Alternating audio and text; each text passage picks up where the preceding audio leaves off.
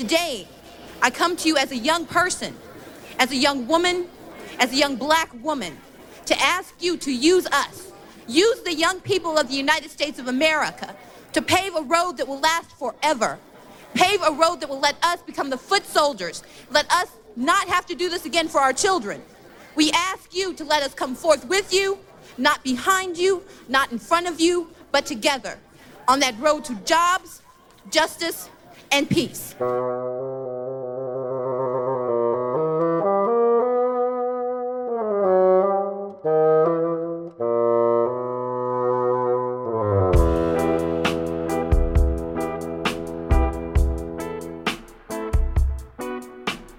I'm Garrett McQueen, I'm Scott Blankenship. and this is Triloquy, the podcast hosted by two men who don't hate women, unlike certain legislations, it seems like, right? Yeah, it's coming up. We have some very unfortunate things to have to talk about in the final movement today. We're here. This is the last opus of Triloquy for Women's History Month. This is dropping on the uh, final day of March. As much as we love to champion women, you know, I've learned so much personally this month uh, that I didn't uh, know before between some of the music you've brought in and documentaries I've uh, watched on on my own time. As much as we love that it's painful, but I think necessary to name these issues that impact women specifically disproportionately, especially as men. Yeah. Silence is violence when it comes to racial equity and also when it comes to gender equity. So I think so too. We're going to name some things today. How are you feeling today? Better than last week, I can tell you that. We had Yeah. 70 degrees today, but uh, talk about a bad hair day 50 mile per hour winds, and all the garbage in the neighborhood pools by my house, you know, by the garage. So, but hey, it's nice. It's it's fire, it's bonfire weather again. Yeah. So, I'm going to start having some outdoor fires. Something that I've been getting into on my own time is this philosophy that sort of speaks to the positive and negative of a thing, Mm-hmm. making it true and being able to um, uh, recognize those things out of a situation. I think you do that really well, naming the good, naming what sucks about the good. And I'm trying. We are. Yeah. but nothing but good when I think about all of you listening. Thank you so much for returning to Opus 94 of the Triloquy podcast. Returning listeners, thank you. Huge ups to y'all for your continued support. To new listeners, thank you for checking us out. This podcast is one hosted by two men, not only two men who don't hate women, but two men who have uh, a lot of proximity to so called classical music and uh, even more proximity to the rest of the world. So we bring those two things together every week and, and see what happens. You know, it is important to acknowledge every single day of Women's History Month, but we've never shied away from women's stories on this podcast ever. So, But I think Women's History Month, it's re- you know Women's History Month, uh, uh, an opportunity for us to really focus in on the history that uh, we don't Right. always talk about, and we even got into a lot of it on uh, during Black History Month because you know Black History Month should center women as far as I'm concerned. So, Yeah. yeah. So anyway, so uh, returning listeners and new listeners, thank you for checking us out. Continued support for the Triloquy podcast come from the American Composers Forum announcing a job opening for Vice President of Development. This job, uh, the salary range starts at ninety thousand dollars. Scott, anytime someone asks me to shout out a job opening or or post it, I tell them, look, is the uh, is the salary at the top? Can we see the salary immediately? And that is something that the American Composers Forum hears when it comes to. It's always annoying when you see something you like and then it goes down to the salary range competitive. Right. You know? competitive to what? So uh, yeah, I'm uh, I'm on the board. You know, folks who who know me and have been listening know I'm on the board of the American, American Composers Forum. I um, am actually chair of the equity committee. I encourage everyone to, um, you know, if you're interested in this and you have the skill set and the experience to be a vice president of development, to check it out. There are a lot of organizations out there, Scott, arts organizations saying things. I think ACF is one of the ones really Oh, yeah. trying to push Agreed. and trying to do the right thing. Um, Vanessa Rose, huge shout out to her, the CEO over there. If you don't know Vanessa and you would like to get to know her in any way, just sort of see what her vibes are, uh, check out the overture to season two of Triloquy over at triloquy.org. So huge shout out to everyone over at the American Composers Forum. Today's downbeat, Scott, comes from Stacey Abrams. All of the work that she did. And Georgia reacted, didn't they? Another part of the Triloquy today. Yes, uh, shocking how quickly that went through. Uh, like in the cover of Night, they push all this legislation through in a handful of days. I mean, what were you? How did you describe the canceling of the Dixie Chicks last week? You said toot sweet. Toot sweet. I mean, that's that's immediate. ooh.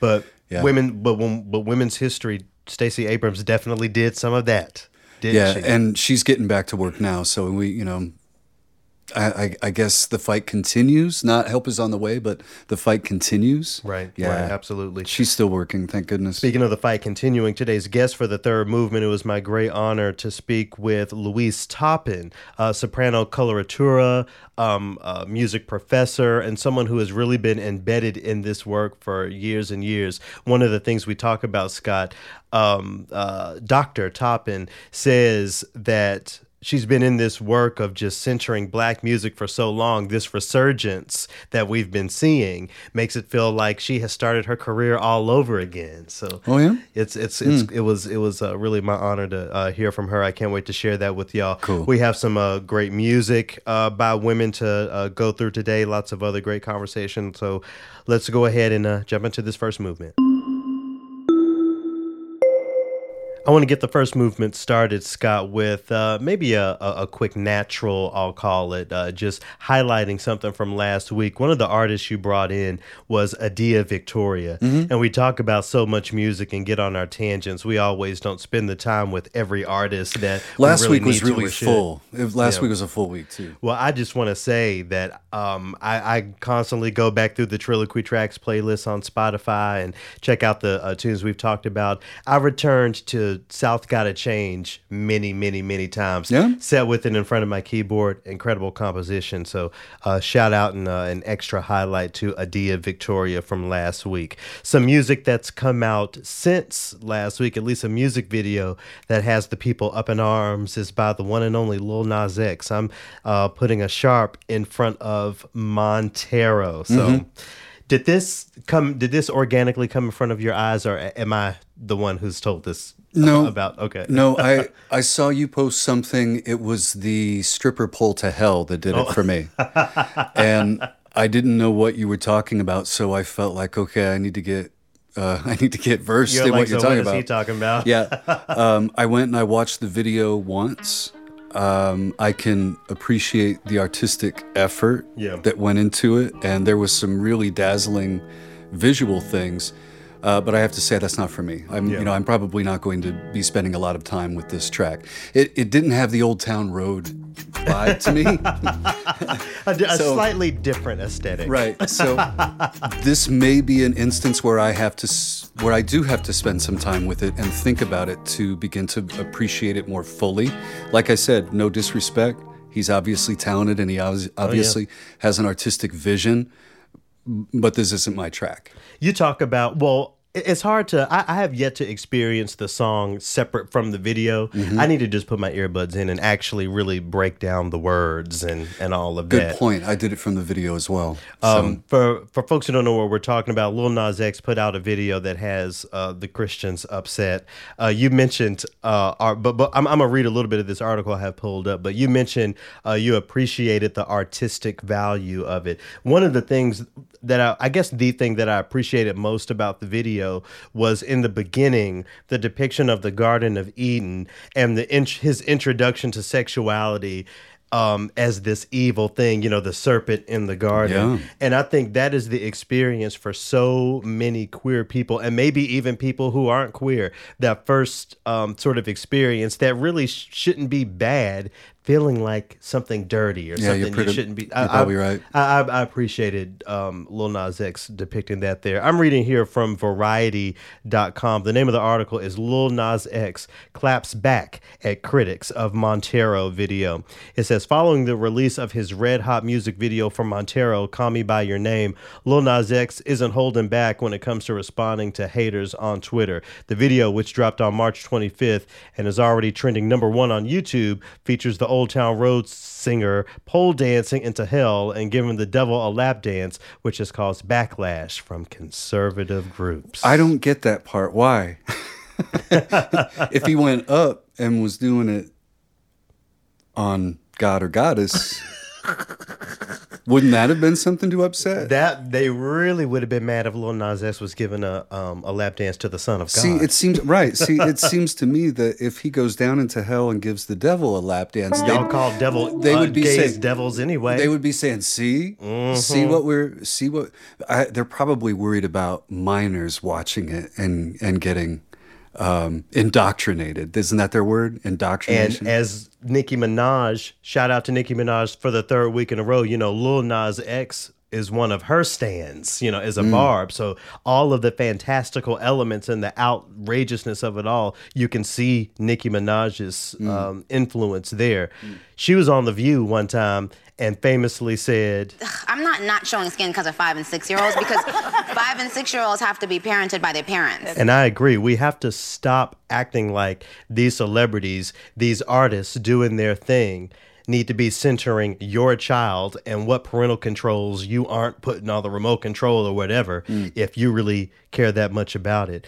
Um, one thing that I think is important to note about this conversation is that devil so-called devil music or proximity to the occult through music is nothing new at all. We can go all the way back into the European classical. This podcast is called Triloquy, mm-hmm. you know, so of course I'm just familiar with uh, trill music, as it were, and classical music. And um, a piece of music that I always think about is uh, just I, I think it's Giuseppe Tartini. Last name is definitely Tartini. Oh, the Devil's Uh, Trill. Devil's Trill Sonata. Story I always tell.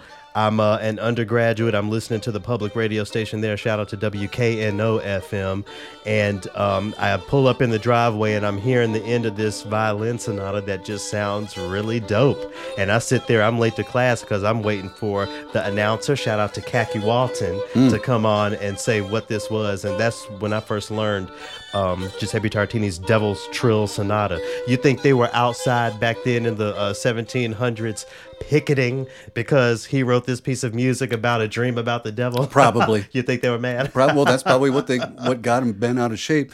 Uh, think about Niccolo Paganini, who cultivated yeah. he cultivated that look purposefully. The gaunt, um, dressed all in black, Yeah. uh, dour expressions all the time. You know, um, he wanted people to think that, you know.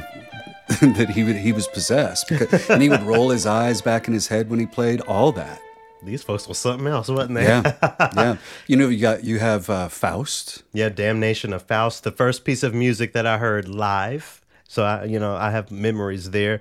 Um, Soldier's Tale. Right. If you, if you swapped one of the soldado. Soldier's Tale instruments, you know, bassoon, violin, clarinet, trombone, trumpet, percussion. I think I'm uh, forgetting about somebody, but anyway, that's a, a piece of music by Stravinsky where the devil wins. You know. yeah Um, but anyway, you know, fast forwarding to you know more contemporary music, are there uh, examples that you can think of of music involving the devil or or Satan that have folks in an uproar? It's- over dinner, we were talking about. Yeah, this is it was uh, right around 1980, 1982. A friend of mine in the neighborhood found an interview on a cassette tape with this guy who was talking about backward masking. Oh, right. And if you don't know what backward masking is, and you don't mind messing with your uh, The needle the on your needle on your record player, try playing a vocal section backwards. You know, uh, go counterclockwise and see if you can hear words this guy had spent the time to listen to certain rock albums and when he played them backwards he heard all of what he considered the you know devil worship or or uh, calls to suicide the Ingle, the eagles in hotel california faced it um, Styx, the band Styx. Um, there was lo- uh, Iron Maiden, uh, Black Sabbath, Ozzy Osbourne. All there's loads of people who have been accused of being devil worshippers. Or uh, the band Kiss. They said, "Oh, that stands for Knights in Satan's Service." Oh, okay. That's what. You know, it's all bollocks, right? But a friend of mine in the neighborhood hears this interview, gets freaked out because he has some of these albums. And he goes and gets some gas and some gunpowder from his father's hunting room. And y'all are children. Yeah, Go on. yeah, and we uh, and we went in the backyard and we lit up a bunch of LPs. You know, they were all his. It didn't bother me at all. I was like, yeah, pour more gas on there. That's cool. So did you go back and backtrack some of your records to see if uh, you could hear anything? Did you ever try it? Uh, no, I never did. Um, I didn't have any of the albums that the guy was citing, um, and I had so few records at that time. You didn't wanna You would have to up. fight me to get one of them. Yeah. Well, anyway, uh, shout out to Lil Nas X. As you say, Scott, it's not your jam. I don't know how many more times I will watch the video myself, but I love the freedom of it. Um, I am excited that there is a young black queer artist out here with the freedom to make all of these people mad. You know, just for being. It's cool. I love to see it. We love to see it. Tying uh, all of this in, this concept with women's history. We were talking about Sinead O'Connor a little bit, and I do think that this is um, an, an important and significant bit of women's history to sort of highlight at the intersection of music and all of that. How about you refresh us as to what had happened? In 1992, Sinead O'Connor was the musical guest on Saturday Night Live.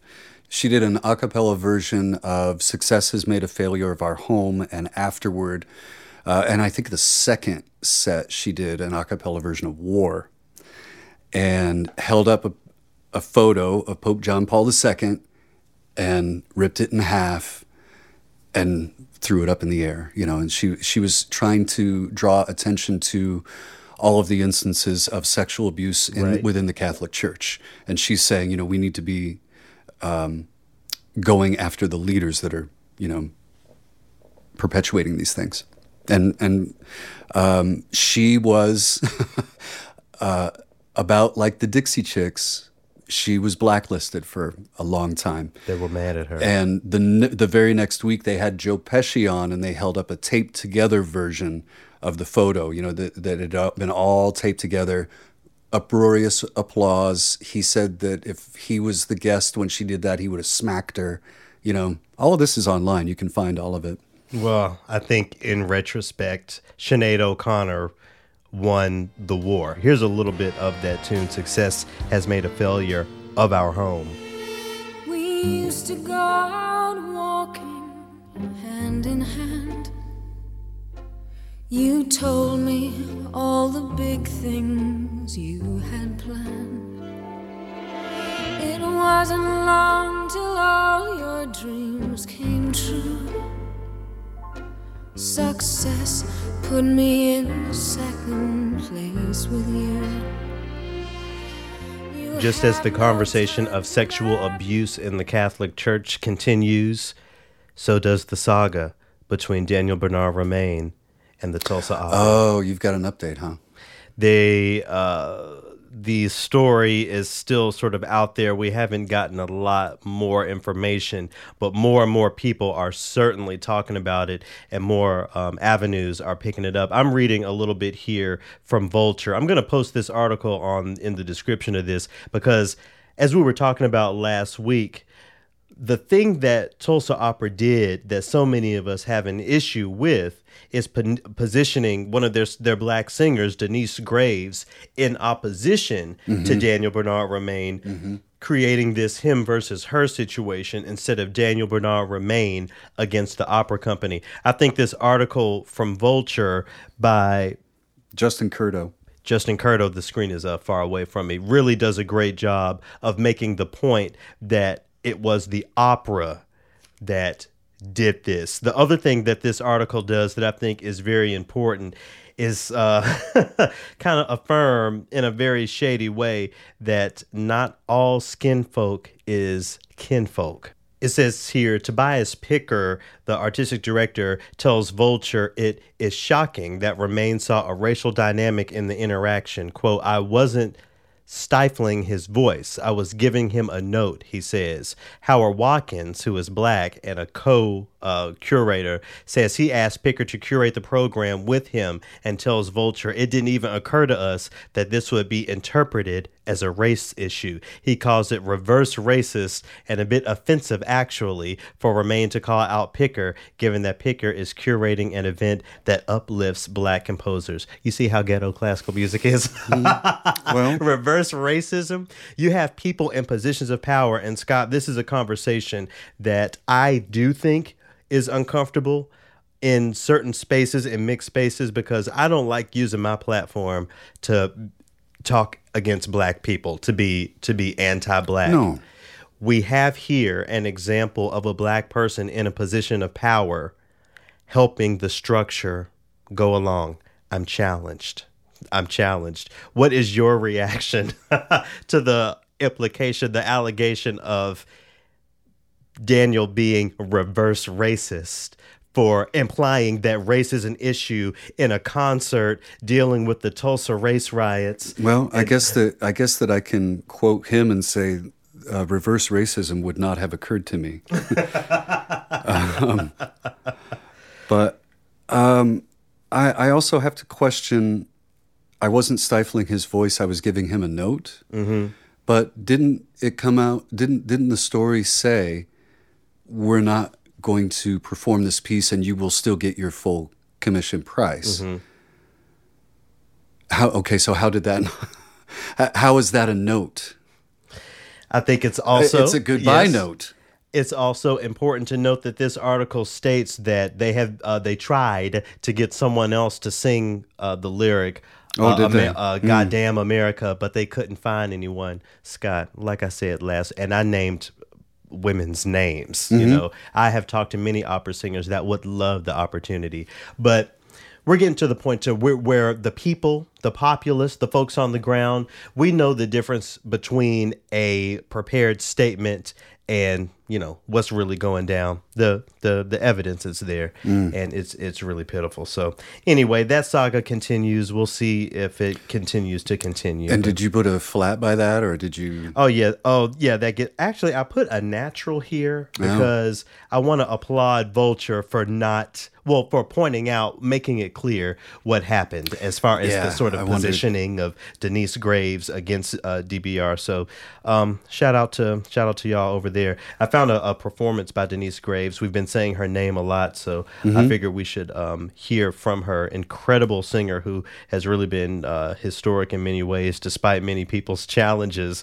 with her decision to not sing uh, the written lyrics of this piece of music by Daniel Bernard Roumain. Anyway, I found a, a, a tune of hers called "Scandalize My Name." Fully, fully appropriate for the moment, right? Here's a little bit of that. Scandalize my name. Scandalized my name. He scandalized my name. He scandalized my name, y'all. All right, Scott, rounding out this week's accidentals with a sharp, something that I think maybe is some good news, some light at the end of a very, very long tunnel. Long, probably You not said long something enough. there. this is coming from uh, uh, MinnPost, MinnPost.com. Title of the article When can the arts reopen?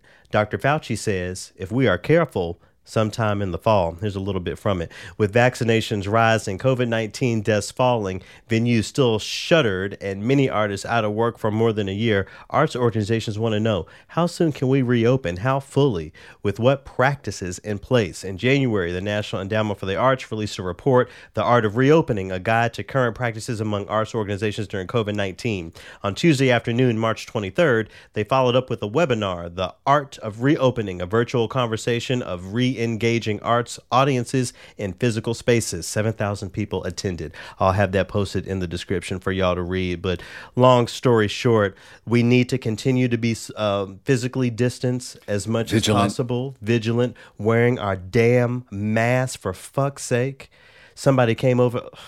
So I'll, I'll put my tea out. Somebody came over here the day the maintenance man came to the door talking about, oh, I forgot my mask. Well, you can't just forget your mask. That is something that you need, okay? Let me not get into my feelings, but anyway, Dr. Fauci said that hopefully by fall we can go to um, we can go see Beethoven. I guess. What do you think? Do you think that's uh, hopeful, or do you think that's realistic? A, a a a September where all of the orchestras, all of the folks have their doors back open. I think it's hopeful.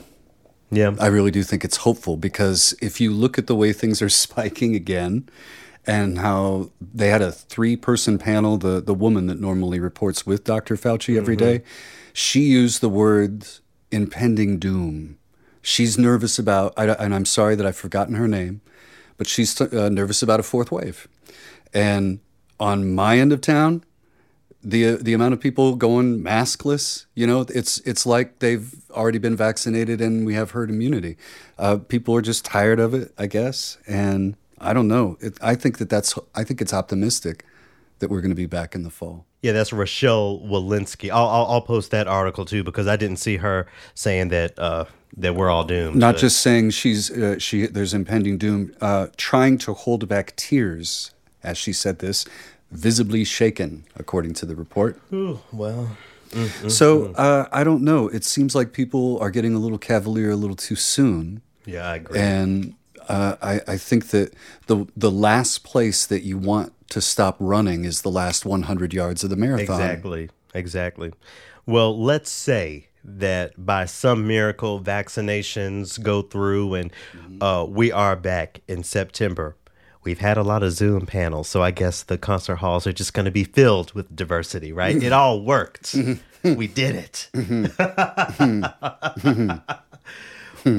what what what te- what tells you that uh, that that's not going to be the case? Because we have was- story, because we have stories like this in the headlines. Because we have stories like uh, Tulsa and the Met Yeah. in the headlines. Still, um, so yeah, I think that it is still going. uh, You know, you keep bringing back ten to fifteen years, and there might have been some hyperbole way back in my announcement after your termination, Mm-hmm. but may, I, I don't know if it, if, it's if there's a lot. I don't I don't know. I'll I'll look. I'll I'll, I'll take my hat off because the the way it's looking, it's so hard not to want to give up. I tell you, Yeah. It, every other day I go see how much they pay to work at McDonald's in the Bahamas. Mm-hmm. So, so- somebody needs a Big Mac, Try Starbucks first. and and that's the that's the food of my culture. So yeah. so I, I'll probably be a manager. Listen, oh, that's bad. listen what do you want what's gonna get you in any sort of crowd what sort of concert will you who has to come through town for you to say okay i'm i'm going in september I really miss this series that I used to go to called the Real Phonic Radio Hour, and it was roots and folk and things like that. I saw some amazing bands come through, but the thing about that was it was limited. There was maybe 200 people. Yeah. And so there was space. The volume was at a spot where, you know, you could hear everything well, but you could still turn to your buddy and say, man, that was amazing. Um, I miss that, but in order to get me to go out, it's going to have to be a spectacle. Yeah. I'm going to quote Devon Gray uh, from Opus 12. It, it's going to have to be a spectacle. There's going to have to be a music component, a dance component, uh, the the design and art component. It's going to have to be so many different things coming together to lure me out. It's going to have to be a spectacle. like i said a couple weeks ago uh, when I, when we were talking about the grammys that cardi b performance with the led screens and the i need that Something like yeah, sure. I, I need that beethoven 4 is not gonna do it I need ballet dancers and pole dancers. I want a line dance in between and all that. And in in grand attire. Of course, there's a little bit of hyperbole. I don't if if the Minnesota Orchestra or somebody had uh, you know, I don't know, William Grant Still won on a program. Maybe if maybe like even even that from from an academic standpoint, I, I'd have. I, I, I just I, I feel like uh, the the arts institutions have to work for my ticket. Let's- and more of us need to have that attitude. Let's build a ticket. Let's put DBR's piece on there with "Goddamn America" in the lyric. Let's put yes. that. What what? How would you fill out that program if you put DBR's piece on? And I'm sorry, I only know him as DBR. His the composer's full name is Yeah, Daniel Bernard Roumain. Okay, yeah, but so- but uh, but I, I think DBR is fine. Okay, so let's take his piece. His uh, we'll call that the anchor. Okay, so how are you going to fill out the program? Okay, so uh, we have Goddamn America. I would want, I would invite Joel Thompson, but a piece that is not Seven Last Words of the Unarmed. Okay, okay. we we do that, and I would love for there to be um, a big orchestral transcription of something that you know got us through the pandemic one of these big pop songs i mean i don't know maybe old town road or some megan the Okay. stallion or beyonce something like that that can uh, spectacle. can, can get us there we do those things the concert is about 40 minutes we're not there all night and it's and we're good to go Fair. yeah, I think a time limit is good too. yeah yeah um And plus, I'm over 50, so can we start around six?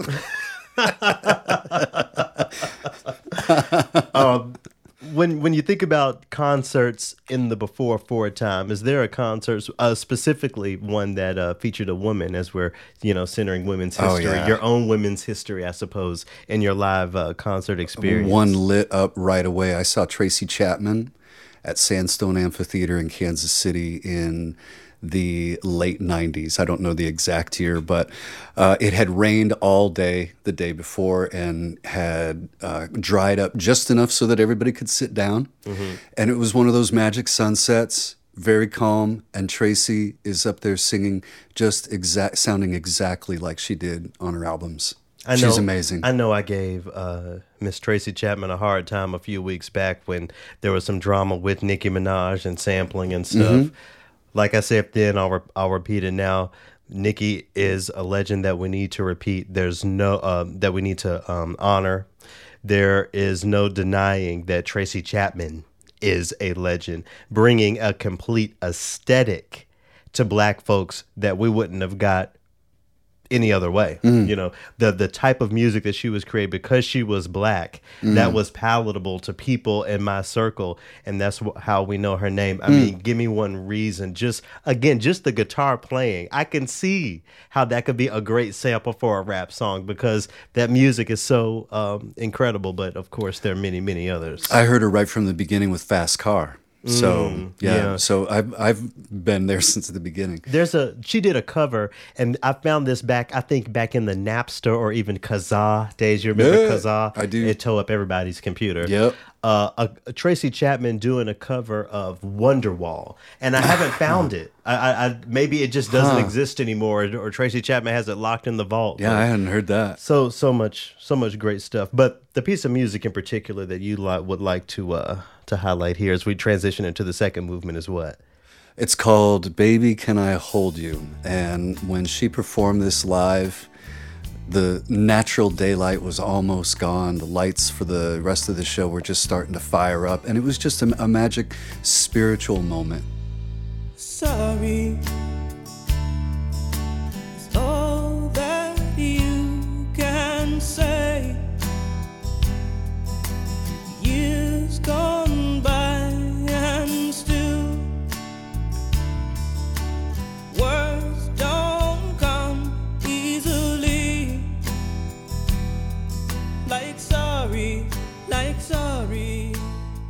beautiful imagery and beautiful music, Scott, to get us into this second movement where we strike a chord, talk about the music that moved us.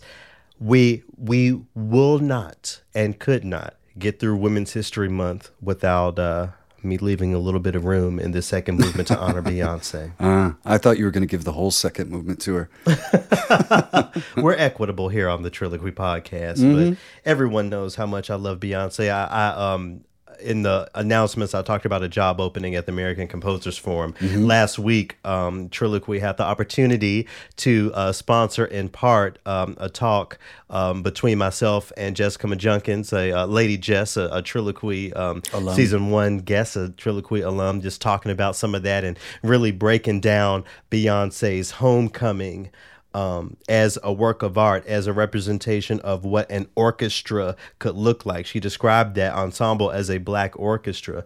And in acknowledging the fact that there are all sorts of types of orchestras around the world, when we talk about uh, uh, gamelan orchestras and, you know, maybe even a ukulele orchestra. I mean, just all, all we, we can't um, chain that word orchestra to one aesthetic. And I think Beyonce's Homecoming is a great example of, of that uh, bit of the conversation. You know, you talked about um, how much you enjoyed uh, the live performance that you heard of Tracy Chapman. Uh, have you found uh, that you typically prefer live or a studio version of a song that you love by one of your favorite artists? Do you usually gravitate to one or the other? That depends because typically when I really fall in love with a piece, the first time the first recording that I hear it becomes the benchmark. Mm. You know what I mean? So the first time you fall in love with something, you want to go back to that That's a good point, yeah. To that sound every time. And I have heard some live versions of studio tracks that I love that the live version I go, ah, Yeah. you ruined it. But sometimes if I'm sitting there in the audience and I hear Right. a kick-ass live version, then I'm like, oh man, that that burned the house down. Yeah. So yeah, I guess it really depends um, um, which one you fall in love with first. Yeah. But I do t- I do typically gravitate to the studio versions. I, I do too, but when you say that it's the one you heard first, I think that's a good point because usually that is what we hear first. So obviously, I hear the the studio versions of all of Beyonce's tunes first. The the song I wanted to highlight, I, I don't think I've highlighted it on a Triloquy before. There there's so many tunes that I could really do a breakdown of, but um, on Beyonce's album Four, an album that I think people in general sort of overlook, there's a tune called I Care. It's one of those slow, um, you know, uh, you know, break up, going through my feelings songs that, you know, a lot of people, I think, at that time really wrote off. Well, Beyonce, for her homecoming performance, really uh, did a great feature of that song, I Care. It brought it back to life for me and the arrangement for again her what she described as her black orchestra in that setting with the live vocals. That tune has quickly become my favorite beyonce moment. I, it's hard for me to name a favorite Beyonce composition, but that is for sure my favorite Beyonce moment. I think that there are so many aspects of it that speak to um, so called classical training and classical technique. There's an incredible guitar solo. Um, in, in the song that Beyonce sings on top of, you know, depicting those moments when you really are just breaking down. You know, not many artists can musically depict the the I'm on my floor crying tears and turning that into music. Well, Beyonce did that with this tune. I am I am moved every time I hear it when I'm feeling away even Scott about the business of triloquy. You know, back in the days when we would bump heads a little bit, I would I would come on and and listen to the song and just that that's my way of processing. Incredible, incredible composition. I want to um I want to share a little bit of the opening of it here because I think it's really strong. Here's a little bit of I Care by Beyonce from Homecoming.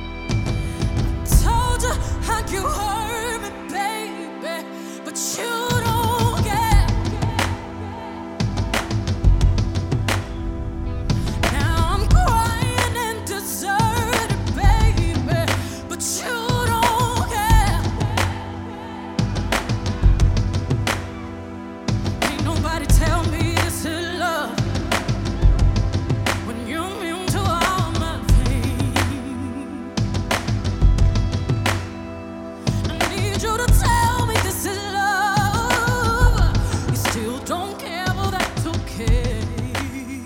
You know that I said my favorite Beyonce track was Formation.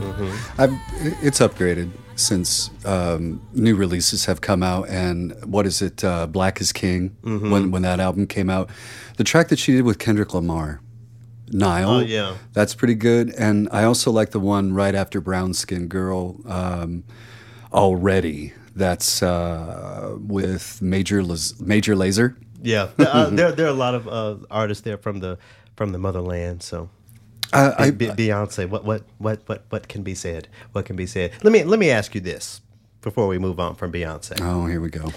You at, at 50, n- nearly 51 years old, you were there for a lot of the legends. You were there for Patti LaBelle. You were there for Gladys Knight, Madonna. You know all of these. I'm sure you can name many, many Tina others. Turner. Yeah, yeah, a legend among legends. Roberta Flack. Having been there for those women, do you think Beyonce will be included in that No, I in that so. museum exhibit in that in that chapter of the encyclopedia? I think so. Yeah, um, without question. It, it's a it's a different sort of royalty, isn't it? That that she has, but. Um, we wouldn't have a Beyonce if it wasn't for the likes of Tina Turner and Gladys Knight. You know, the some of the women that laid the foundation. Yeah, absolutely. Well, I want everyone to think of your contemporary favorite. You know, we can talk about all the phenomenal women of days past, but someone who is out making music today. You too, Scott. Your your fav- your favorite woman in music. All right. Does everyone have her in mind? Okay. She could never against Beyonce. go on, go on. What music do you have for us, Scott? Um, I wanted to. I don't know if, if it's going to compare now since it's been set up against Beyonce, but we talked two opuses ago about the idea of an extended technique when we were talking about slide guitar. Right. Yes. So-called extended technique. Right, and I, I like somebody uh, somebody said on your timeline, or as I like to call them, techniques. Uh-huh. I thought, ooh, touche, good point. Um, the incorporation of electronics is happening more and in really interesting ways. And I wanted to highlight two women that I really enjoyed what they were doing with the cello and a few pedals. Uh, first, Julia Kent, who you know, there's a tendency to want to put a label on some music. So I'm going to say this is like a neo impressionist piece. Okay. Here we go. Okay, because she's using uh, a, her cello with a delay pedal. So she's getting this really interesting echo sort of effect. I don't know how she's getting the little bell sound in there, but you can tell that she's using a delay and a loop pedal, and she can build a song in the moment, like lay down a backing track and then solo over the top. Right? It's really interesting. Um, and it's so dreamy. And when I was listening to this, we had a really windy day a couple weeks ago, and I know how you feel about using music to relax or unwind. But you have to admit that there are sometimes when a certain piece of music is so complementary to an experience. So I'm on my porch, I'm having a little smoke, having a little beer, and the wind is blowing the leaves in such a way that the music was spot on. It was so good.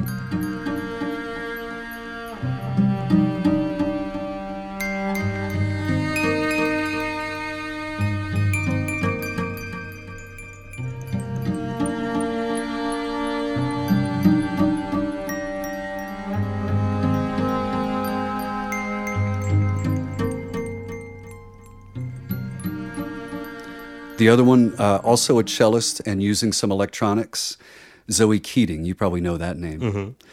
Um, if I'm going to classify, I would have to put this one more in neoclassical, you know, um, whereas the neo impressionist stuff from Julia, you know, you, you might struggle to find the one or Sure. exactly what count she's beat, following. right. Right. But this uh, this track by um, oh I should say that track by Julia Kent was called Through the Window. Yes. This one by Zoe Keating is called Sun Will Set, and you can you can hear her building this one on the fly.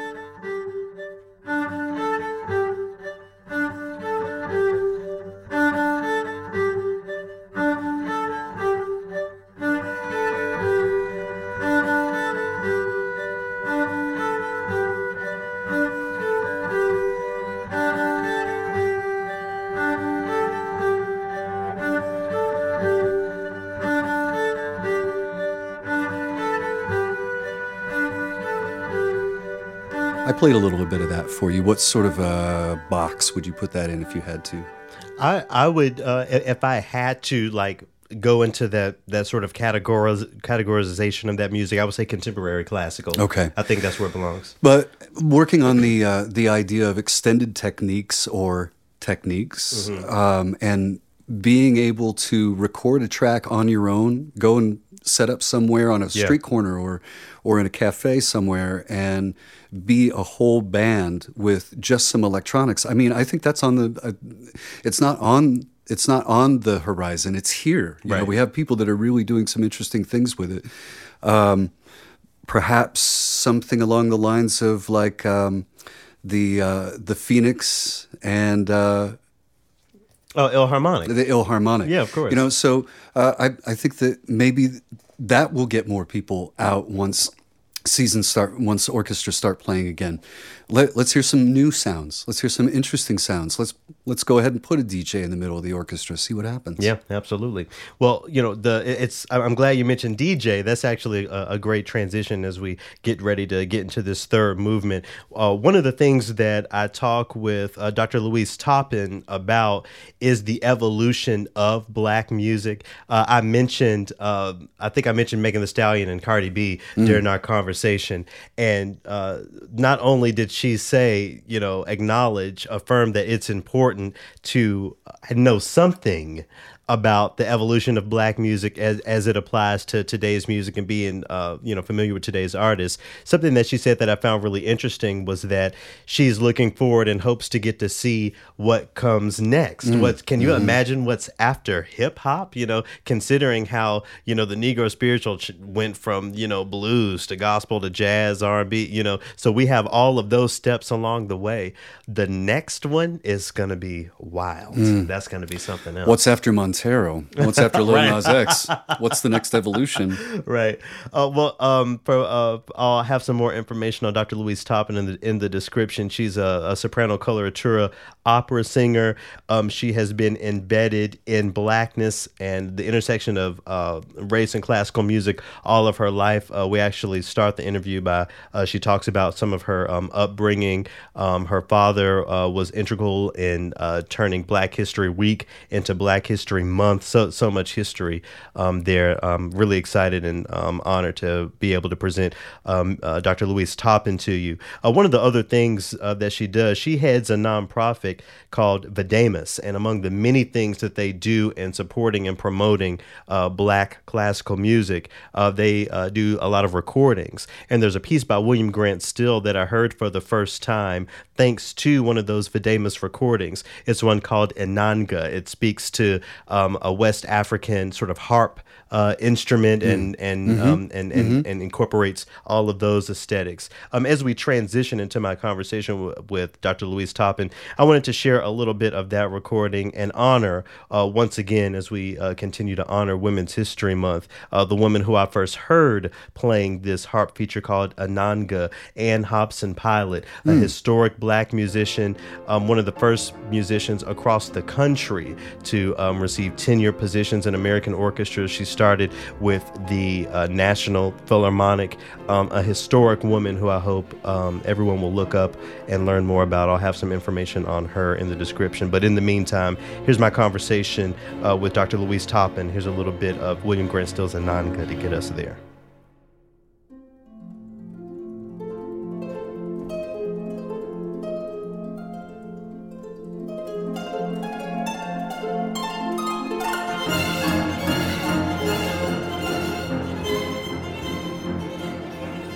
My elementary um, experience was on the campus of Virginia State. They actually had a laboratory school. Wow. And it's just at the end. My brother integ- and my cousins integrated the high school I eventually went to because I'm seven years younger than they are. But that tells you how close some of the issues were uh, for us. But it does mean that I did go to an integrated high school. My parents were honored at the White House because of my dad. So we, he navigated spaces that allowed me, even though he was the president of the ASALH, that's the society that um, led the legislation. But he also was on the um, American Historical Society, so he he worked in an integrated society and had us you know, go along with him. I'm I'm his, his youngest daughter, his youngest child. So of all the children, I lived the most in an integrated society, um, and so he had taught us that there are two histories, but they are really one. Mm-hmm. And so when I went to University of North Carolina at Chapel Hill, I was a pre-med major. And I also took music and I was the only black student over there in the music department. And so it was unusual to me because I'd gone to a black Episcopal church growing up. So my my world was primarily African Americans, but they took us to the symphony and to other spaces that we were the only black people. Mm-hmm. We went to the opera, we went to the symphony, we went to a lot of things. So I think that because of that, my parents made making a conscious effort to make sure that we knew how to navigate the world at a high level because he was. Mm-hmm. I think that that was what um, made it, you know, possible at, at at UNC. I will say that the UNC did a great job. They had a dean, I can't remember what his title was, but all the black students, he called us together first day of school. We were all sitting in an auditorium together, the entering class. So, you know, they were trying to connect us from the beginning. They had a peer advisory program that if you were doing well in your courses, you were hired to tutor other students. And so I remember being a junior, and my assignment was to tu- to tutor athletes. And I went to school Oh, wow. um, at the time that Michael Jordan was there. So I went to the athletic dorm, and I saw Michael Jordan was there, Sam Perkins, James Worthy. They were all um, in the same class, um, or the you know the same era of of time that I was there that's not who I was tutoring. I was tutoring football players. Uh-huh. But uh, I, but it was but that's how much of a responsibility that they'd already set up this system on campus before long before I got there. So it, I made it work, and I, I sought out those who thought like me and those who um, I could work with. So, what's been your response to this sort of, uh, I hate to call it a renaissance, but this so called renaissance of black composers and just blackness in general? I mean, even in my lifetime, I've seen black people move into a more pro black sort of thinking than, than, I, than I've always seen. What, what's been your response to that? It, I, I've actually said to people, it is amazing. I've been doing this work for more than 30 years, and yet I feel like I just started my career because there is so much. And I, I've lived long enough that I saw the Renaissance in the 70s coming out of the Civil Rights era where Black students were pushing universities, white institutions, to add Black history um, perspectives on courses. And of course, my dad, being at Virginia State, he was part of that and helped with the African American Studies course at Virginia Commonwealth, the white institution that was only 30 miles away from us. So he taught at two universities later on in his career uh, because he they wanted him that much. So I saw that. And so it's it, it is just it's shocking to me the uh, you know, I've I've spent my career as a performer, and to get a call from the Kennedy Center asking me about um, a black composer when I've sung at the Kennedy Center as a singer, and they're now calling me about, can you help us? You know, it's just absolutely. I'm still flabbergasted that uh, this is what this year is, but I'm also gratified and hoping that we take advantage of the fact that we've had this resurgence and that we don't let it become a one-time resurgence as it, it has as has happened before. I mean, it's not like this hasn't happened before, Right. But it's it's happening with a different intensity that I hope is a sustainable intensity. The deeper I get into this work, the more I'm seeing corners of the arts field specifically that I didn't always have that much knowledge or experience with. You know, despite having uh, made a living as an orchestral bassoonist for a decade, when I've started to talk with opera singers and opera professionals, there are just so many norms and so many names that are new to me, much less the black person who has never had a professional connection to classical music. What hope do we have of getting black stories on these stages and getting them performed in an authentic way when the lack of a black audience seems to be the bigger challenge? Yeah.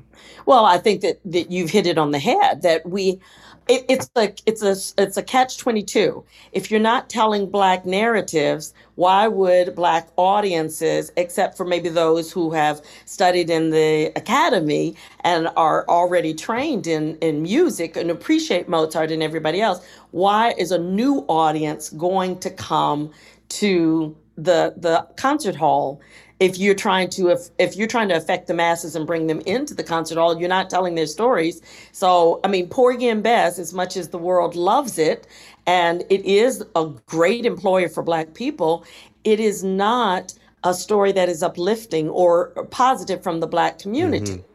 And I've had the opportunity to sing both Clara and Bess and spend a lot of time with that story. So I know that I know the power of it, but you're talking about drug dealers, someone is raped in the show. You're talking about a, a poor community, you know, that doesn't have education. So that's a story that is not um, one that uplifts the black community. Then you have Treemonisha, that was the century before, that is a poor, uh, that is a, a young woman, an African American woman, that is uplifting her whole society. And so that one is not received the same kind of uh, sustained performances that Porgy and Bess has. The music's different. It's dated because it is dealing with ragtime music, so it is different, but it's interesting. That's been the closest early work with a black story that you know that the black community might want to hear something talking about uplifting education my hope is that because of this reckoning if you want to call it that at this moment that we are starting to get narratives. I mean, Margaret Garner was was uh, created a couple of years ago, which is the story of a black slave woman. Again, it's not uh, she drowns her children, so it's not the um, again, it's not a, a, a positive, uplifting kind of story, but we are starting to see some. And I think that with Anthony Davis telling the story of Central Park Five and winning the Pulitzer for it this year, that I think that we do have an opportunity and that companies are now taking it seriously. Um, because as you know, as an orchestra music musician, orchestras and operas have been, been the last two bastions to not really um, embrace stories other than the ones that will drive the ticket sales in their opinion. Right. And yet, Porgy and Bess has been the opera that's been used whenever ticket sales were needed.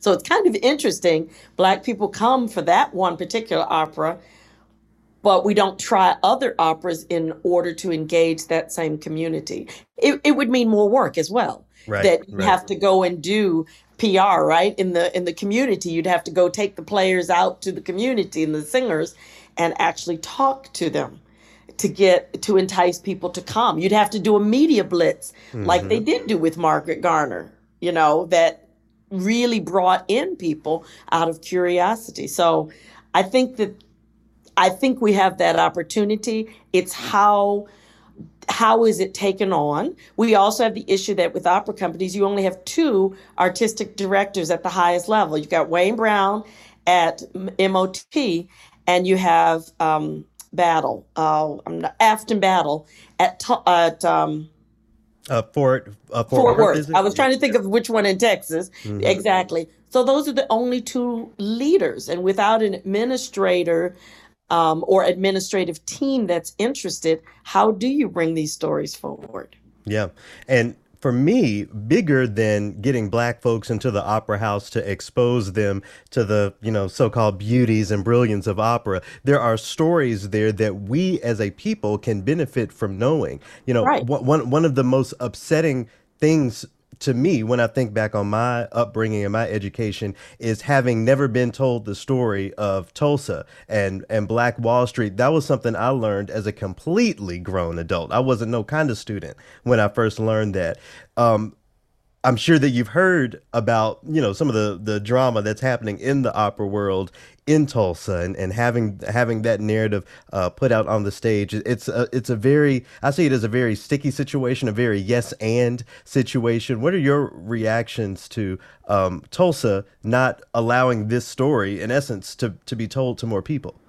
Well, and it is, it's a nuanced um, and sticky situation. As you said, I know unfor- uh, two, the two people who are at the center of this on either side, Howard Watkins and Daniel Roumain, were both colleagues of mine at Michigan. We Wow. all did our degrees together. So we've got two different perspectives. And also, I know and, and respect Denyce Graves um, for her work. And so, why I say it's nuanced, I wish that I wish that before it went into the media, that, and we don't know what all the correspondence is, but it seems like it should have been a conversation between Daniel Roumain and Denyce Graves about the text because the text that is the problematic line is a text that has been used by Nina Simone Right. in a song Exactly. Exactly. you know Kendrick Lamar who won a Pulitzer for music. The- we have the the words, but also as an artist, I know that there is sometimes that difficulty if you don't want to sing a certain text or like hmm for religious reasons or something. But since it was a commission specifically for that person, it just seems to me that on the nuanced end, why did that not happen? Um, what is unfortunate is because of the way it is pulled, now it has another look and perception. I actually brought this to my African American art song class this morning. We just happened to have it, and some were saying this is bringing back those same old stereotypes of silencing a story. And you're right that this is an important story of Tulsa in 1921 that the audience certainly needs to hear it. But did it have to happen this way? Was it really? Um, it's a control issue that you've given a commission, you've said use whatever text you want, but then you criticize the text or Right. one one word within a text and pull the entire commission. So there's problems, but of course, I don't know the full story, wasn't on the, the email thread, but I think what one of my students did say is, well, by doing this, now I really want to see the piece. So in essence, there are going to be people who want to hear this piece now because of it. So uh, it's going to be interesting to see what's the next piece of this. But I feel sorry for all three parties who are put into uh, an awkward situation and they all think they're right. Yeah. How, That's one, always hard. One of the things that I learned, again, you know, my blind spots in opera, I didn't know that um, singers, that performers really pulled that kind of weight within opera houses, which, uh, you know, is is encouraging for me to understand um, on one side. On the other side, I think about the potential dangers of, you know, a, a singer not wanting to you know sing something. And i'm not speaking specifically uh, to miss graves as much as i'm speaking to the idea of you know a white singer not wanting to you know be a part of something that affirms black folks. I mean do you see potential dangers there? Do you have experience in in, in that? Well, sure, I do see it on on all levels, but um, so it's kind of interesting. At one point, the singer really did. When opera started, the singer really did rule. Whatever the singer wanted happened. But then we actually came to a point where the singer did not exert control. Like the average singer would not be able to say, "I'm not going to do X, Y, and Z." They would just be replaced. And that has happened many times. And yes, I have had experiences in which I knew of people who were fired for whatever. hmm Now, when you're the star, though, on a certain other a level where um, your name being linked to a project is what makes that project successful, then you have a whole nother conversation. I don't know that I'm answering you very well, but um, we there are there again nuances of hmm how many times I don't know how many times Denyce Graves would have had an opportunity to say I don't want to sing a line but again to me it seems odd that there wasn't a compromise worked out because the bigger picture and the bigger issue is this piece needs to be told or a piece around this certainly needs to be cer- certainly needs to be told. I hate that the story's squelched yeah um, rather I hate that it happened the way it unraveled and that the story was going to be squelched rather than let's figure something else out. But no, I've never had the kind of control where I could uh, stop a project. have you found yourself in the position you know you you say you you know have never been able to stop a project, but even so, have you found yourself in a situation where there was a lyric or a narrative that you didn't feel comfortable using your instrument to put forward? Absolutely, absolutely. And the thing is with the commission, because I've uh, premiere done a world premiere of a whole bunch of, of works. Um, the thing is, I've always had the opportunity to work with the composer. And so that's why the, the world would never know it that I have had an opportunity where I've said, um, can we can we look at this? And the composers have said, fine, let's work on it. And we've worked on it together. So, you know, when you're doing a commission, that's part of the thing. If you're writing a commission for my voice specifically, hmm then all the composers I've ever worked with wanted to have a conversation with me about it. I remember one composer wrote a piece that had something like seven high E's, and I mean E6 for me. I have the notes, of course I could sing it, but it was like a 10 minute piece, and there were there were six, seven of those things. And I said, can we work this differently? If you want the text understood for uh, clarity, can we work it differently? Or these this doesn't the text doesn't set well with this. Can we? Singers do that all the time. And that's why I said I'm sort of puzzled as to how it got to this level instead of really a private conversation, Denyce Graves and Daniel Roumain behind closed doors working on the on the libretto. But yes, I have been in that situation many times where um, you know, it wasn't singable Yeah. without without the nuances of this is how my instrument works. Let's work together. And every composer I've ever worked with, uh, there's never been one that said you have to sing it this way only. They they listened and they said okay, or they said I would prefer not. And I said okay, well, we'll work on the way you have it. Yep. But it's a conversation Yeah. when a piece Collaboration. It's all it's a about. collab Yeah. to, right to me that's what a commission that's for me is about it's a collaboration Yep. One of the things that I'm excited to not have to ask you is your experience with black music because you just you put it out there. Not only is that your brand, I think it's worth noting that it's even in your bio and, and, and the way people describe you. You know, you aren't you aren't talking about the brilliant roles that you've sung of Rossini and and Mozart and all these people. You're really affirming the value of this black music in in every way. Is this a testament to what you were lucky enough to be exposed to? Is there some sort of intentionality behind it? Because again, so many of us, you know, folks my age and younger came up through our education not knowing half the names that, you know, you celebrate in your work. What's what how how did that happen? Well, as I was saying to you at the beginning, because I have a father, I grew up with a father who talked about uh, African American history. That let me know that there were uh, there were composers as well. And I grew up on the campus of Virginia State with Undine Smith Moore. I was there when she premiered some of her music. So other composers came through. I saw black composers in action. So I had no doubt that they existed and they wrote wonderful quality music. Then, of course, I did my bachelor and two different masters.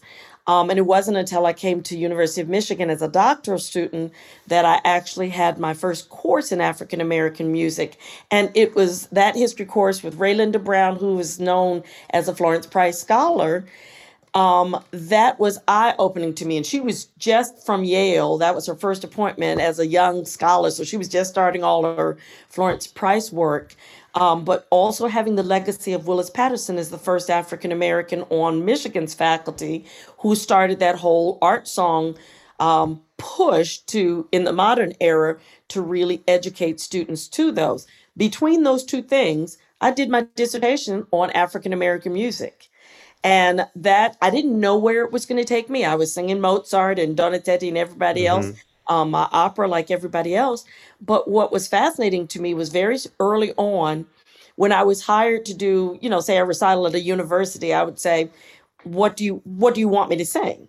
And they would say, "Oh, whatever you want." Well, don't tell me I can sing whatever I want because I would do something like a first half of traditional music, but the second half would be all African American music. And the longer I did that, the more the whole program became all mm-hmm. African American music. And I would insist that I not be hired just in February. Yep. I would do this throughout the year. And so I normalized it. So for me, for 30 some years, I've just sung programs of African American music in multiple languages.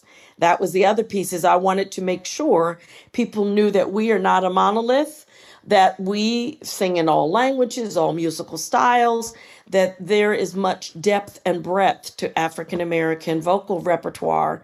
Um, and so yes, everything that I I proudly put all of that on my bio and um, you know, for me, this is, as I said, I feel like my career has started over again, but this is what I've been doing all of this time. It's just that um, I'm stepping into a different light in this present moment. hmm I'm thinking about a spiritual performed in French somewhere in in West in French speaking West Africa. I mean, that is a lot. That is a lot Yeah, to, for me to wrap my head around. You know, in the in the same way that you affirm um, and and put value on black music, I love to affirm musical training as something that happens well before class, before college. You know, I talk about um, my my connections to the spiritual as far as the black church. I wonder um, what your earliest memories are, or if you have an earliest memory of the spiritual. Do do you remember learning a spiritual for the first time, or or anything like that? Well, y- yes. Well, I have a couple of, of, of ways to answer that. Um, I grew up on the, well, I said I grew up on the campus of Virginia State University, but I actually went to elementary school at Virginia State. And uh, so the environment, because it was the faculty and staff, the children of the faculty and staff of Virginia State, um, it was an all African American environment. And so we would do things like learn songs, including spirituals, and we every child had to learn lift every voice and sing because every event on that campus, whether it was political, athletic, it didn't civic, it didn't matter what it was going to be. We were going to sing the national anthem and all three verses of lift every voice and sing from memory. I also, my family um, is, a- my, my father was an Episcopalian, so we grew up in a Black Episcopal church, Mm. which, right, the, our family's from the West Indies, so it's going to be a mixture of high church in terms of Bach and Beethoven, but you're also going to have spirituals, and you might have a little Andraé Crouch even slipped in there, um, you know, so it, it was quite an eclectic um, group. Uh, and even our um, the the chanting part, the the psalms and things, the music was written by black composers, so that the the uh, the minister of music at our church was the university's organist. So he was bringing in all of that. So yes, we sang spirituals. Undine Moore set some spirituals for the children's choir. That was her her church was across the street. And so our church choir and her church choir, the children's choir, were singing her works. Um, and you know, we were sort of her tests that she would Yeah. have us test out some of this music. So my recollection of spiritual, and then uh, many of her works, like her, I was there for her Afro American Suite when it was premiered, and that's based on spirituals. So I was also hearing Nobody Knows the Trouble I See, the alternate tune I heard in her work for the first time. And I do remember that asking, What's that tune? And my father said, That's Nobody Knows the Trouble I See. And I said, That doesn't sound like Nobody Knows the Trouble. He said, Yeah, this is another tune of it. So that taught me, and he would always take, my parents would take any um, musical event as an opportunity to learn and to hmm teach us something new. Yeah, we're gonna we're gonna talk a little bit about uh, those arrangements here in a second. But you know, bef- before we got there, you know, well, before I ask you this, I I have to say this sentence: the Negro spiritual does not need white validation. I just want to make sure that that is clear. With that being said, having the story of folks like Dvorak does not hurt. You know, do you see that affirmation? As consequential. You know, he came here and affirmed, as he said, Negro melodies as the foundation to, you know, an American school of music, but that is not what ended up happening. So, I mean, is is have at least not to an extent. So, is having that story of Dvorak um, an important one to spread? Was that a consequential statement on his part? Oh, it's interesting you say that because I do think that what what I'm finding interesting in this moment, and as I've I teach about spirituals is spirituals have stayed with us through African American composers. The arrangements at- that Burleigh did, where it's really an hmm exact arrangement of spirituals, that gave way to a new source material for this the spirituals, and even composers like David Baker, he evokes a spiritual. There's a stretto moment in one of his pieces called Status Symbol. He's got da da da da da da da in the right hand of the piano. It's up at, you know, E flat six. So you wouldn't hear it unless you slowed it down. You realize that as the text is talking about the um, movement of black men through and women through society, he chooses to put a spiritual in there or he actually later writes a piece six six uh composition the original compositions evoking spirituals but they're not spirituals but he uses spiritual titles hmm and so the presence of spirituals and and adolphus hailstork will embed a spiritual in a heartbeat in a piece and you have to listen carefully but you'll find the contour of a spiritual in there Yeah, Um, suite of spirituals. Exactly. Well, Yeah. yes. I mean, he has a direct sweep, but I'm thinking like the song of Ruth and Mary that he wrote. I sang those, and I noticed the, the story of Ruth and Naomi in the Bible, um, and treat me not to leave thee. Then there's um, sometimes I feel like a motherless child is embedded in there. And I said, well, how brilliant is that? He's punctuating the fact of these two women who are leaving their homeland for another land and that what that loss would have felt like. So I, I you know, yes, I, it, it was Dvorak's work was important. Also, Samuel Coleridge Taylor, though, who came hmm and encouraged Black composers to use the source material. So it wasn't just one person. And I always try to tell my students that that there were several people from Europe who had to um, encourage the first generation of African American composers to use the spirituals because they didn't want to preserve music from enslavement. Right. And it's only later that this music has become foundational and still lives through African American composers. And now there are there are many I try to call them allies who are writing pieces using um, spirituals. They love the folk music. Um, my fight has been trying to get the singing community to recognize that these compositions de- deserve to be treated as art songs in the same way that they treat Copland's folk song arrangements as art songs. They, it's quite often that we'll have songs hmm and spirituals Right. instead of spirituals are a part of the body of of of song. And i'm i'm partially guilty because i founded a, comp- a competition with george shirley in which i did pull out spirituals and say you're required to do a spiritual but i didn't know how else to tell them that we're valuing and want young people to learn spirituals. But we do talk about it being as a part of a collective art song format Yeah, and I really appreciate how you again contextualize that music as the source material for so many of these uh, orchestral works and yeah and chamber works. Uh, yeah the challenge, I think, from from my perspective anyway, comes in when we're talking about the actual voice and contemporary recreations vocally of this music. I'm I'm sure you get this question all the time, but I have to ask it. How do we deal with the all white choir singing the spiritual. I mean, what what is how do, where do you even begin have, having that conversation? The implications therein. Yeah. Um, well, I'll, I'll I'll tell you, I'm I'm still working. I'm still working on that. Um, I teach a course in African American art song, as I said at Michigan. Um, and it is one that the students are required to take. It is about to happen. So that means I will have students of all um, ethnicities, and I do right now. I currently have, every ethnicity in there, and I talk about spirituals. We spend time because how can I talk about African American art song without talking about where it comes from? Um, and they have to experience it. I need them to sing um, and understand that when they sing "Let Us Break Bread Together" in their church services, they are already singing spirituals, and that that's okay. We're glad that they love and and embrace those pieces, but that there's a different treatment for those that are in dialect. There's different what you have to study it and give it the same attention that you did your German lieder, your French, um, you know, melody or chanson. You, you can't just pick it up and say, okay, this is folk music. I just need to do whatever with it.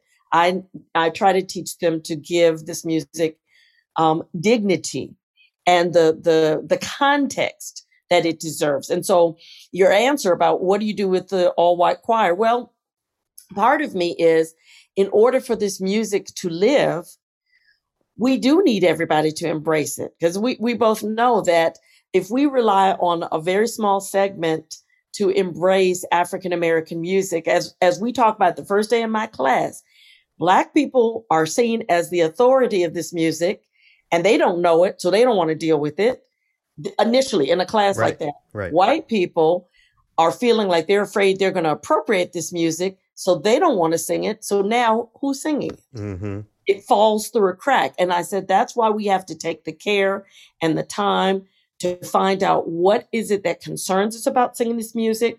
And the biggest concern we all have is that it's not treated well. It's not contextualized well.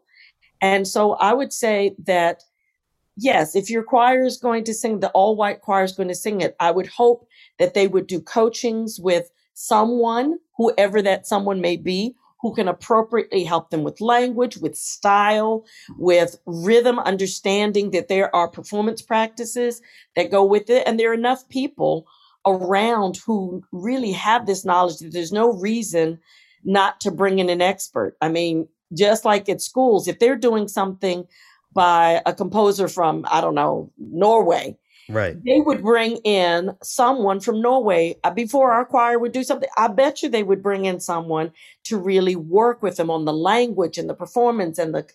That's what every school does, but somehow, sometimes when we get to spirituals, churches and and schools don't necessarily take that same care. Mm-hmm. And I think that's what upsets people, upsets us all, is that it's not being treated with the same care. You'll hear tempos that are way off the mark and making it sound frivolous instead of have the solemnity that these pieces had. So you're saying that m- more times than not, they're singing it too fast. I, my, the the person that taught me to sing spirituals, I didn't say, was Sylvia Olden Lee, and she was a stickler. Um, she was the first black person at the Metropolitan Opera on the staff in the 40s before Marian Anderson. Mm-hmm. And so she was just such a stickler for the speed of it because she said, think about what you would have been doing with this music. Yeah. That yes, there were certainly there were, you know, dance after um at the camp meetings. Of course, there were there were fevered dance dances. Um, and as people got the spirit, but there also a lot of it is not that fast. So yes, my issue is that that some of these the the, the text just becomes so happy and I'm not saying that there's nothing because there were jubilant pieces, of course, but it just feels like quite often they all just take off at a fevered pitch. Mm-hmm. Um, and that doesn't seem to retain the character of what these pieces would have, how they would have functioned. Because I also teach functionality is important to know coming from Africa, how were these pieces used? How was, how was vo- vocal music used in Africa, which then transcends into the first generation of the enslaved Africans and would continue down the line.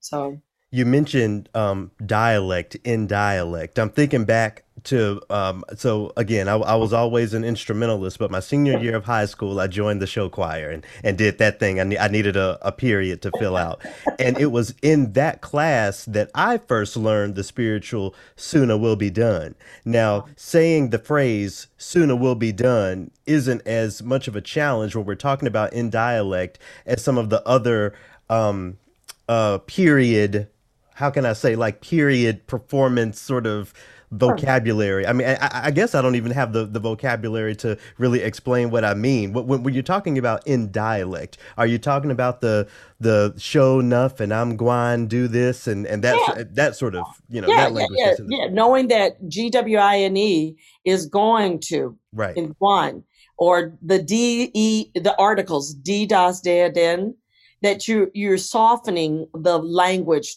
that deals with how did people speak and how did they use their tongues in their native tongue. So that that that you're finding a way i'm going to the east i'm going to the west that you can speak it so it sounds natural instead of i'm going to the east I'm going to the west which is when that shows a person has not studied the language as a language. I work with my students on how to uh, pronounce it so that you are paying diligent doing due due diligence to what was a whole new dialect. Um, and how do you approach it? Because if you sing any of Paul Laurence Dunbar, which not only African Americans, but non African Americans love setting Dunbar, and a lot of Dunbar's pieces are in dialect.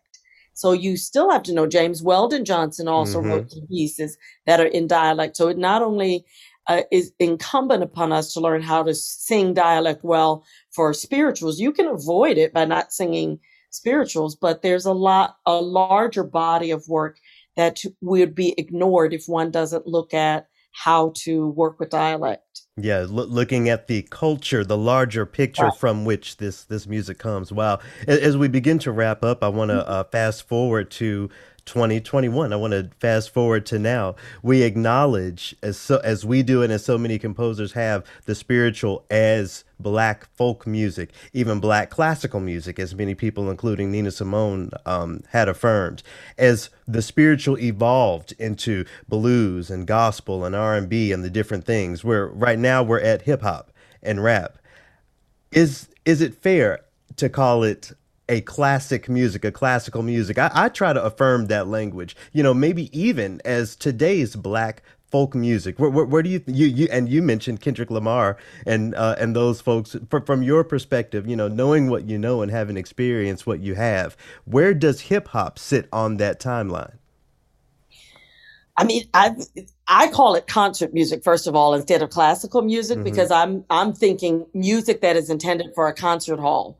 But with what I do with with African American music, they bring every every movement that we've had, as you just said, jazz, blues, gospel, and hip hop. It's all in what we have today because if that's the expression and the music that I, I I I was working with a composer not too long ago, and he said his two favorite um, styles, an African American, he said Renaissance music and hip hop. And but that's not unusual. That's what you're hearing, young people. They're listening to hip hop and they're listening to. I was sort of surprised on the Renaissance end, to be honest with you.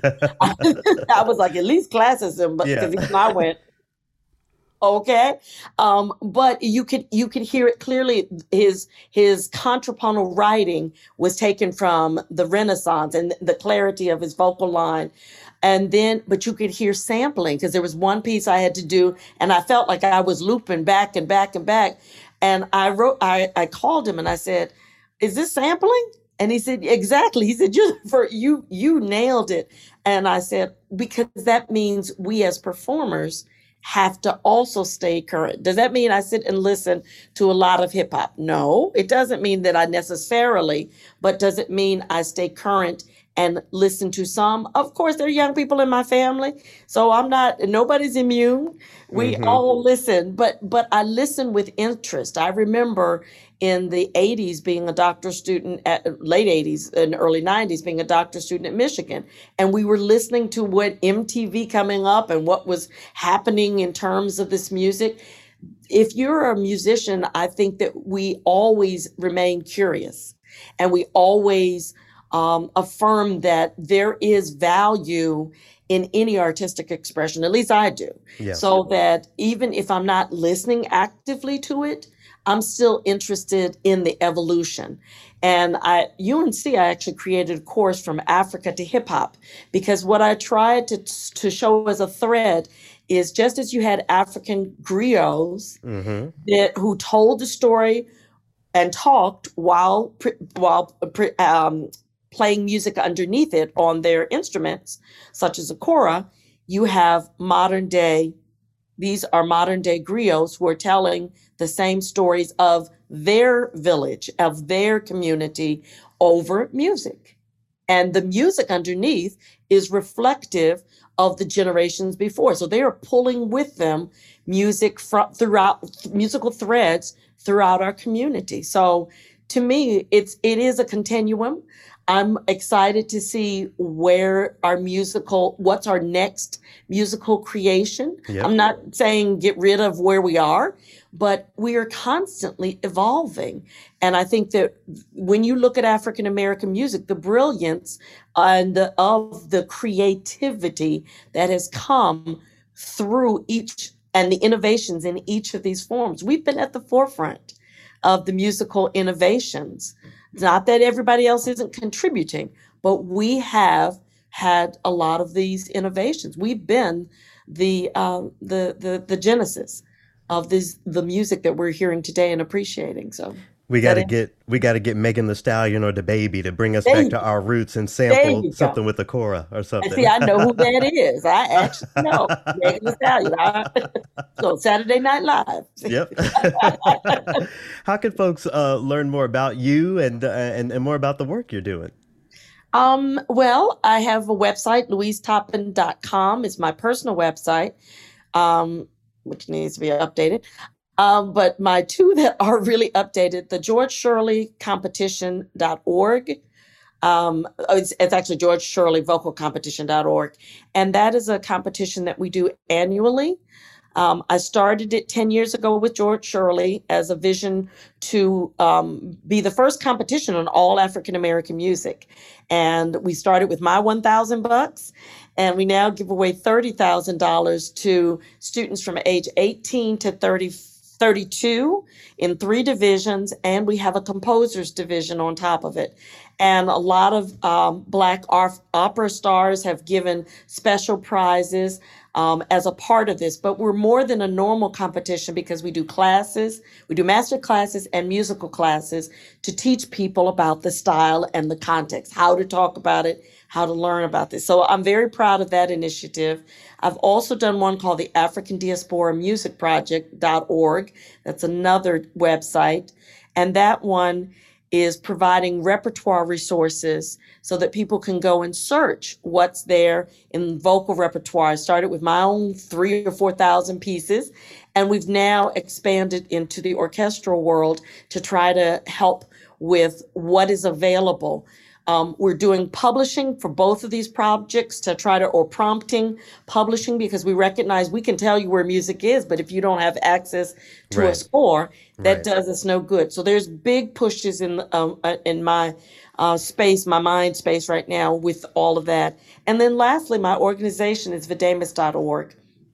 Uh, Videmus is a nonprofit founded in 86 and it was one of the early organizations that the goal was to bring to light the work of, um, of women and African American and underrepresented composers. And we've done concerts for children, we do recordings, we've done scores. Um, but our main focus with Videmus as the parent has been the George Shirley competition because I'm also a professor at the University of Michigan and still singing professionally. So You I have my hands. I'm a little bit just a little bit.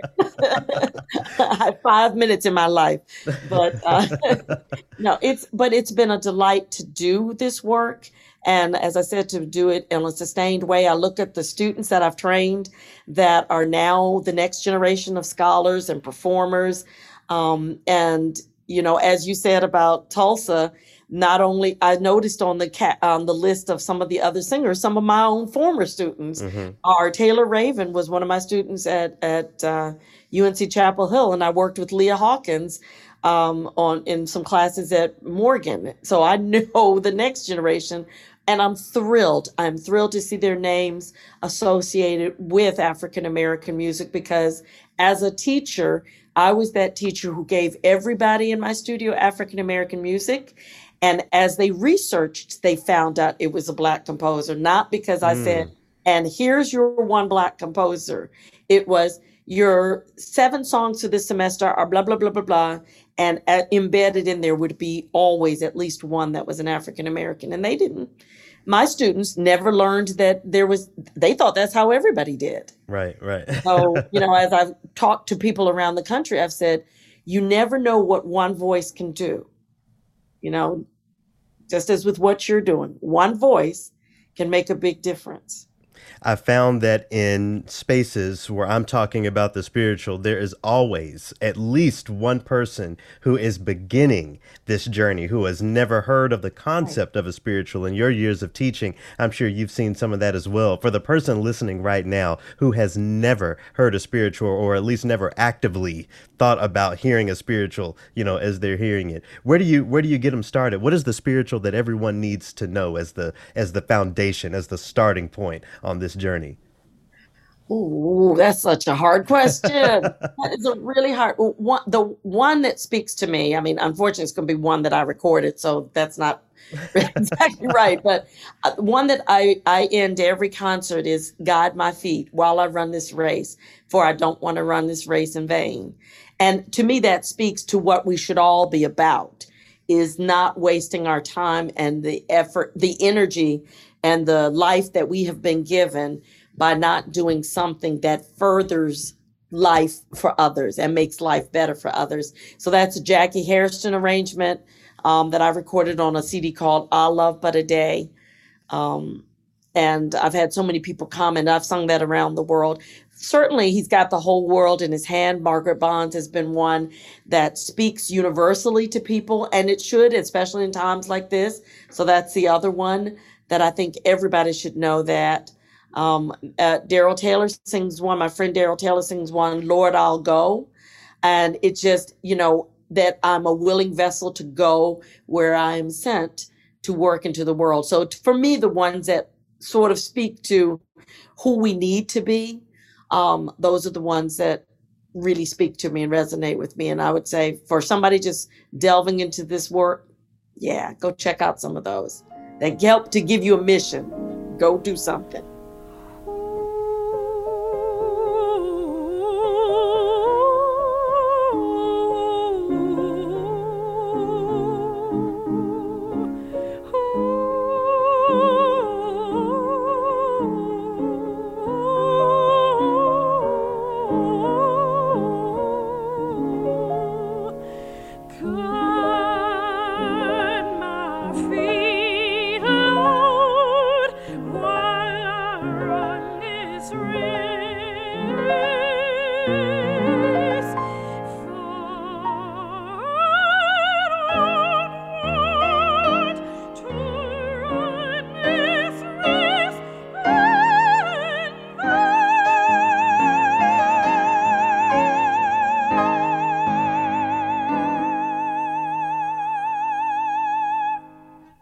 Scott, one of the things that is so fun for me, something that I'm beginning to see, is that as we uh, begin to, uh, as we continue to feature more and more people on Triloquy, the lines of connections are really interesting. So Bill Doggett, who we featured during Black History Month, you know, he's known Louise for years, and you know Oh, they were colleagues, and you know, uh, I'm just you know able to offer even more perspective on how long how how long fought this effort is in uh, in centering uh, blackness in classical music, affirming things like the Negro spiritual and other black aesthetics as American classical music. It's it's really moving to just see us as a part of this continued struggle. I wanted to know before we get into the triloquy, one of the things that uh, uh, Dr. Toppin and I talked about were these white choirs singing the Negro spirituals and how there, you know, really should be someone black there teaching it properly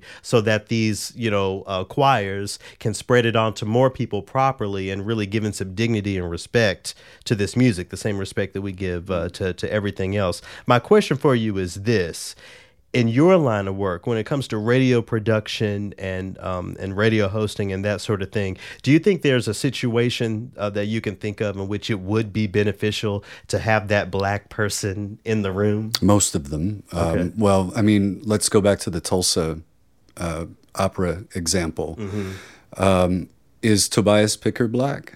No. Okay, and and he said that this was this didn't occur to him that it would be a race a racial.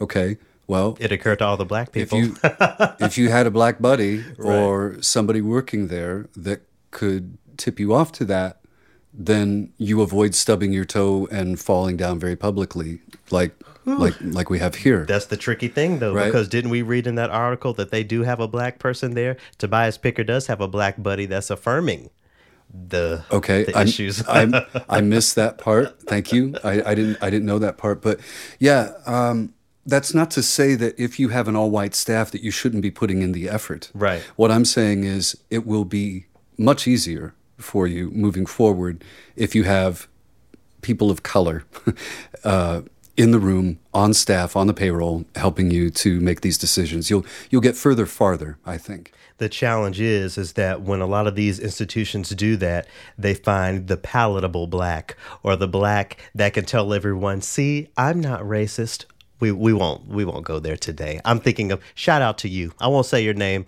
shout out to you let's get into the triloquy We know that this flag is drenched with our blood. As we know, this country was built on the black backs of black people across this country. And if we don't have it, you ain't gonna have it either, cause we gonna tear it up. That's what they saying. They know what they've done to us. All across this country. They know what they've done to us. the our little transition clip there came from Fannie Lou Hamer. Scott, again, when we're talking about how long fought this battle has been when it comes to black classical music and getting it all on the stage and, and all of that stuff, it's a microcosm of the the bigger issues, okay? Quickly, we have the Chauvin trial happening, you know, right now.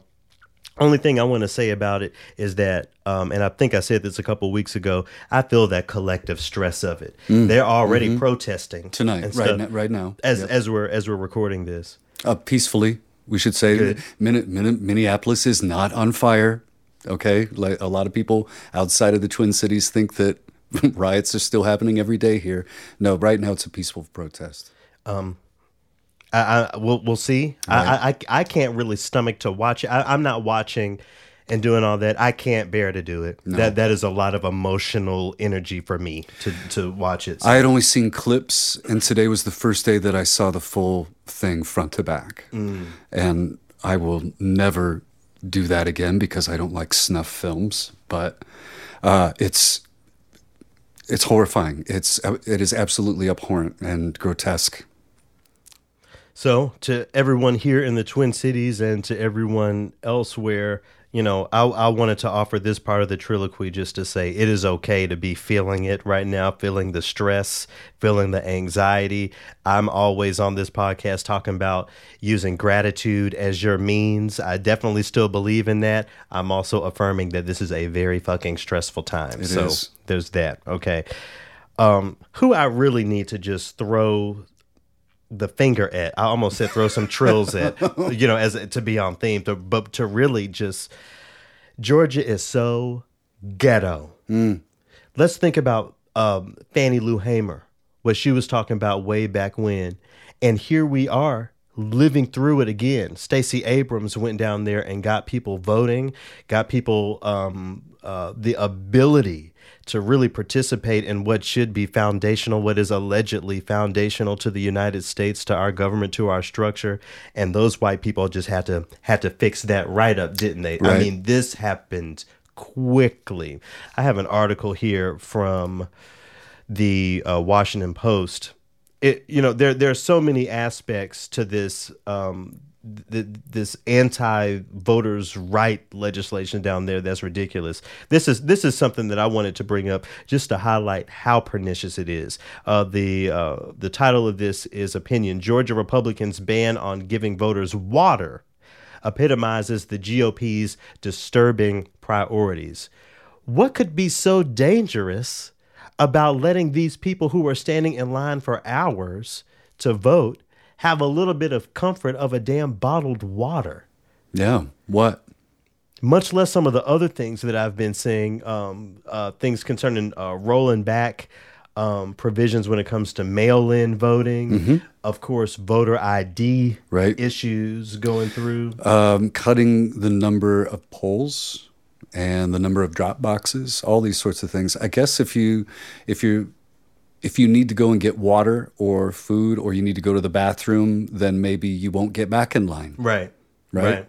So yeah, it's. I mean, it's so obvious. I mean, and uh, clearly, members of the GOP there want to come out and say, well, no, it really it's it's it's adding more protections. It's adding, um, and and then they want to start big upping, you know, uh, gaslighting you into Right. it, right? It's not just Georgia that is messing around. We're, we're, we're hopping around to a few different places uh, today. I'm reading an article here. Again, all of this will be in the description. This is from The Guardian. Arkansas and South Dakota pass bans targeting transgender minors. That'll learn them. So we were talking uh, when we were talking about Lil Nas X. We're talking about these parents who say, "Oh, well, the negative impressions," and how I always say it is a parent's responsibility. That is your child. That's what I say about this. That is those. That, that that child does not belong to the state. That that child belongs is under the care of those parents, and those pe- people act like parents are out here just trying to make their kids trans, just trying to indoctrinate them mm. into something. Just the violence mm-hmm. that people from the outside, you know, they will protect that fetus, everything about that fetus. But as soon as a person is out here and wants to affirm themselves, Then you're on your own. That's a that's a problem. That's a problem. Even here beyond the Chauvin trial, Scott, um, there's some there's some very ugly things happen legislatively in Minnesota. You want to talk a little bit about that? Right. There was uh, uh, the I'm I'm reading here from uh, the story online uh, that you can find it in lots of places, but uh, the Washington Post is uh, reporting that the Minnesota Supreme Court has ordered a new trial for a man convicted of raping a woman who was drunk. The justices ruled that the state's definition of mentally incapacitated does not include voluntary inebriated victims, meaning in order for it to be raped, rape during inebriation, the woman would have to have unwittingly been given alcohol or some other drug. So if she willingly drinks and goes beyond a certain point, it's no longer rape. He's he's he's going to get this. I don't even know this man's name. I'm not going to repeat it, but evidently will uh, get a new trial. And I'm looking at the What sort of precedent? I'm looking at the date of this. So this is a the the one I'm looking at says March 26. So we're in the middle of Women's History Month. Think about the history of women who a have been afraid to speak out against rape and sexual violence, sexual assault. B the ones who have and have been uh, dragged through the mud and and and defamed. And I mean let's I mean women's history let's talk for a second about uh, Monica Lewinsky. As much as everyone liked to joke and say different things how can how how could she go get a job? You know what, Oh, her what life was ruined. what was her life how how did she make it? How how did she survive? And so in in light of all of that history we have we have things like this and it just shows how slowly how how just incrementally things can change and and transform a whole society. It's really scary. It's really scary to see what is law what is what is in the books what is being allowed to be put in the books. It makes it hard not to want to just as, as I always joke around uh, in this in this opus even go down to the Bahamas work at McDonald's. Think about the precedent that this sets going forward, though. And we already have instances where we tell women, well, what were you wearing? right And how were you acting? Were you dancing provocatively?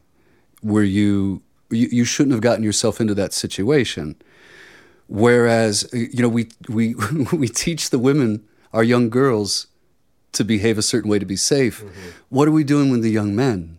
What, are, what, they're not doing a goddamn thing That's what, and it's pitiful Is it is it the boys will be boys philosophy writ large? What? because those boys who grew up in these structures now are in positions of power where they get to uh, extend that boys will be boys violent discourse into law if it's not policing a woman's body you know what is she worried? now we're policing a woman's ability to to go out and have a good time for goodness sake we're mm-hmm. saying that a woman should not drink alcohol if she plans on having sex No. that that's basically what this is. I, I know. That's what I'm, I'm. I'm saying. Yeah. That it says no. Don't do, don't drink if you plan on having sex. What if the I'm worried about the president. What if the arts, Scott, can be the light on the top of this hill? What if the arts, if anything, you know, is far away from liberation, from actual progress, I would say is what we call classical music. What if the arts could really sort out all of this stuff? Get these James Levines out of here. We actually address racial equity and what it means. We put money and other resources toward black led, women led, and people of color led initiatives that can allow us to do our thing. If y'all at the Met and the Chicago Symphony and X, Y, and Z want to continue with the Beethoven and the Brahms, let us do our thing. What if we could be that? That's one of the, that's what keeps me going. That's what keeps me from selling all of these computers and microphones and, and leaving. That's what keeps me from doing that. Thinking that we can be the example. We are all the leaders of our own movements. You know, uh, it's something that uh, my my Buddhist practice teaches. Something that you can get from anywhere. You you don't have to be a part. Uh, you you don't have to be looking toward a leader. I'll say to be a part of change. We we can all do that. We all in our individual ways in the in the different circles that we go through, we can be that change. And if we aren't doing what we can on the ground, that's how we have stuff like this. That's how we have Georgia making sure that folks came vote in response to uh, Stacey Abrams doing everything she could. You know, Arkansas and South Dakota with the uh, with the trans people not being able to get their medical needs. You know, and then of course we're talking about um, what's going on in Minnesota in many different ways. When we don't speak out against things when we see it, when you see the woman at the bar who's going home with somebody who maybe she doesn't know, and and but you're like, oh, that's that's not my business. Yeah. That's how those many. That's how those things multiplied by a populace turn into legislation and law and normalization of of things that we have to we have to fight against. It seems like sometimes we're taking steps backwards. So as we wrap up here, um, again, this last opus of uh, the Triloquy podcast for Women's History Month, um, I brought in a quote by Alexandria Ocasio Cortez that I that uh, resonated with me, and maybe it'll resonate with you. She says, "Justice is about making sure that being polite is not the same thing as being quiet. In fact, oftentimes the most righteous thing you can do is shake the table." Scott, I appreciate your uh, shaking the table with me here.